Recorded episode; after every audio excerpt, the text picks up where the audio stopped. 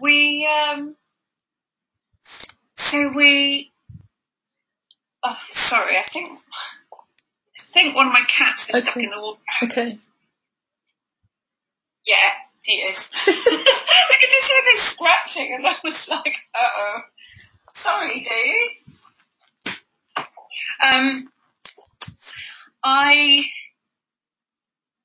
we, so we first opened up the relationship um, before we got married, but we didn't. Did we date anyone? So we, we started out by kind of like trying to find people to have threesomes and stuff. Which I was feel a bit embarrassing now because it's such a cliche. Yeah. But that's what we did. Um, and we did that a bunch, and then I think basically by that point I was starting to feel more comfortable identifying as bi and starting to kind of come out to a few people and really felt like I need to date women by myself. Like that has to be something I do by myself that is nothing to do with yeah. and nothing to do with our relationship because like I need to work out what that is for me. So that was a big part of it. Um, and then, yeah, I think that before we got married, I did go on maybe like one or two dates with women. Um, and then, weirdly, I think the year that we got married was sort of the year that we kind of got more into it because we did, we'd been away and we'd done a bit of backpacking and then we like came back. That's when I launched my freelance career and started a new job and we were getting married that summer and it was sort of like, right, we're back in the UK, like now we're going to launch our yeah. new life, I guess. So I think we got quite into the idea of like threesomes and like dating people and stuff. So yeah, so we both dated people a, a bit. I can't remember, I can't remember if he dated anyone on his own. He must have done. Um, yeah, he must have done. But it was around the time we got married that we started dating people separately. And I guess in my head, that's kind of when it went up a notch from just experimenting to being like, okay, this is something we're actually gonna yeah. pursue. Yeah. And how did friends and people within your network react to that, or maybe you didn't tell them at all, or?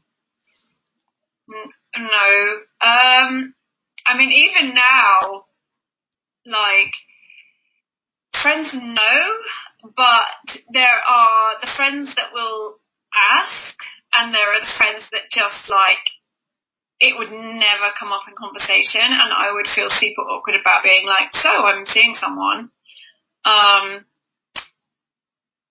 at the beginning, we didn't really tell that many people, I guess, because we were like, um, I don't know, I guess we, we were still figuring it out. Um, now, I would say most, funnily enough, I would say most of my close friends know. And then there's a big gap of like, if you think about your friendships and, and the people in your life in like concentric circles, right? I feel like the people in the closest circle know, and then there's a circle around that where they don't really know, and then there's the general public who all know because I write yeah. about it, talk about it on podcasts and like talk about it on Twitter. And so I'm like, this is really weird. So which makes me think that probably people in that middle circle do actually know. It's just that we never speak of it. Yeah, yeah. Um, that's that's really interesting because this is something that I also want to explore a bit is the the kind of gap between people who do like sex and relationships in a public way for work and then so and it's completely acceptable and all their acquaintances know what they do. But then on a personal level it almost seems well i'm still trying to work it out in my head whether it does seem like it's something that is not it's still not really socially okay to talk about radical stuff on that personal level and I'm really trying to figure out why that is. I, I mean, I think the two go hand in hand. Um, and somebody said to me recently, like, oh, you've created this infrastructure for yourself through your work, um, via which you can be this like openly horny person, essentially. And I was like, oh fuck, yeah, like you've nailed it. Like that's that's kind of what I've done. So then, I, like, I have this platform from which I can be really open about mm. this stuff, but then I haven't. It's almost like I haven't built the steps up to the platform. Yeah. I've just like hauled myself up on this platform. I'm now like, shit, I can't get down. Yeah. Yeah. And and yeah, and so uh, yeah, I mean, I don't have the answer to that, but I think that you're right. There is a weird sort of like the, a really good example would be with like my old school friends and also my NCT group. When I had my son, I did like NCT and like the, the birth classes and stuff. And I would say those two groups people are analogous in the sense that they all know what I do for my job, and so it, they know, but we don't ever talk about how it relates to my personal life. Yeah. That's really, really, really interesting and yeah, it's almost like work has become so for people who are quite conservative socially, in their heads, work is a proxy for people to be able to express themselves in a radical way.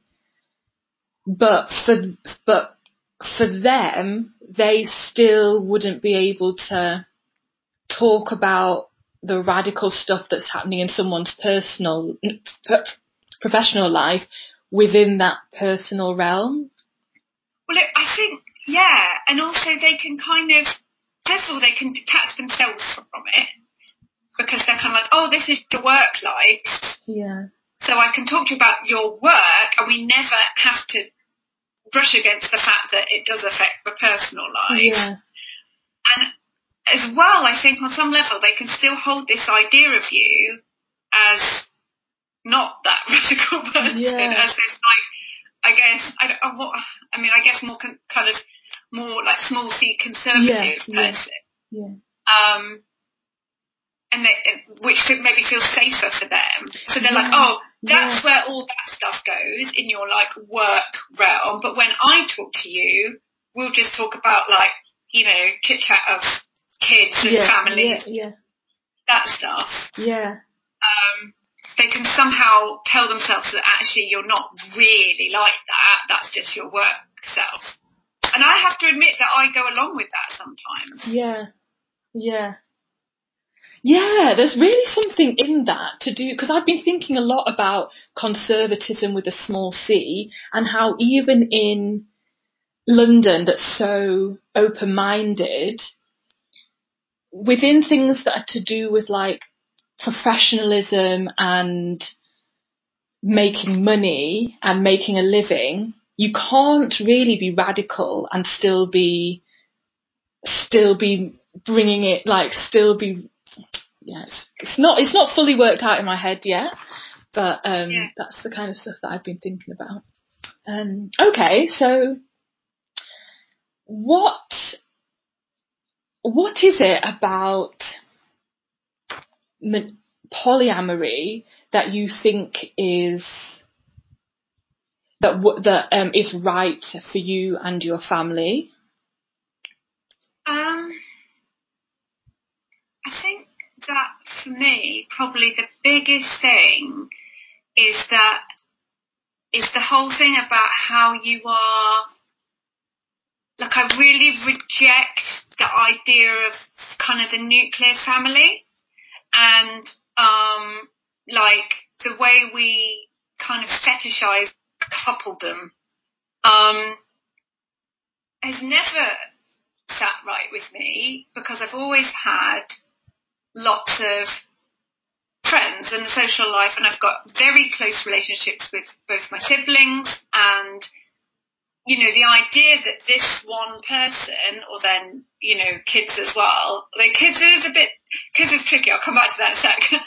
um, that this one person would somehow be elevated above all those other important relationships in my life, that just doesn't make sense. Mm-hmm. Um, and I think, if anything, this last year has really hammered that home for me because, you know, like we, have all been stuck at home with our whatever our mm.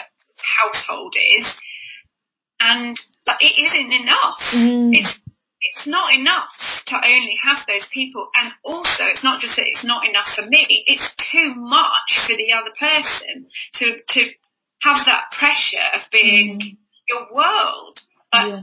like, it's too much for me. I don't want to be somebody's world. I don't want to be the person that someone is always going to turn to for absolutely everything because, like, I, it's, yeah. just, it's too much to ask of one person. Yeah. And I think, um, as time has gone on, I've also kind of like um, read stuff about like relationship anarchy and things about you know um, kind of giving friendships and um, other kinds of relationships equal standing with your romantic ones, mm-hmm. and that makes so much sense to me. And I think that I think that my I've always had quite um, polyamorous friendships, I guess. Um, I've never been somebody who had a best friend, for example. I've always had networks of friends and I've always been reasonably comfortable with the fact that you go through phases of being really close to one friend and then you sort of drift apart mm. for whatever reason. It's not like, it's not a bad thing. It's just your lives move in different directions and and then, but then maybe you like work brings you into contact with somebody new and then you get like really fired up about that person. You're like, oh my god, you know, and then you'll get like your work wife yeah, or whatever. Yeah. And like that's that's always been my experience of uh, platonic relationships yeah. anyway. So then when I started reading about it and sort of like like I say retroactively applying the theory to it, I, it just kind of made total sense that I was like, yeah, this is I mean, you know, people are different, aren't they? But this is what makes the most sense to me yeah. and how I, what I need, but also what I want to give, um, and how I want to exist in the world and how I want to contribute to the world is built by having these networks and being able to give to lots of different people in lots of different yeah. ways. Yeah. Yeah. Yeah, that's great. And I, I think uh, in during the first lockdown or soon after, I think I saw something that you'd written on social media about. It was to do with the the households thing and how you hadn't you hadn't envisaged bringing your um, child up just in your unit of two. I, I, I should have I should have bookmarked it, but I I I don't have children. I'm not sure if I'll, I would love, love children, but I'm not sure that it will happen for me. But, um, I love the idea of having like a, a more of a extended family village.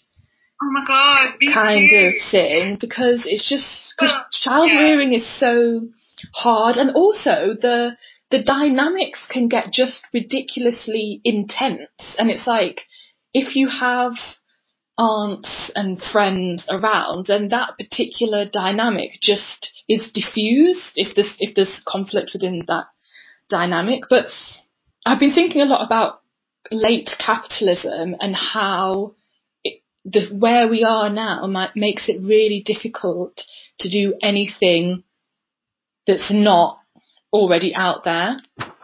Yeah, for um, real. Like everything you're saying makes so much sense to me. I th- I think that um, I mean I was joking about this with a friend the other day because I like there's a big part of me that would love like commune living. but there's also a big part of me that obviously has an introverted side and like really needs my own space. And so I'm always like, do I want to live in a commune or do I actually just want to be a hermit? Um, and you know those two things are in conflict. But I think um, just the whole like chosen family um, sort of trope it, it is just such an aspiration for me. Um, I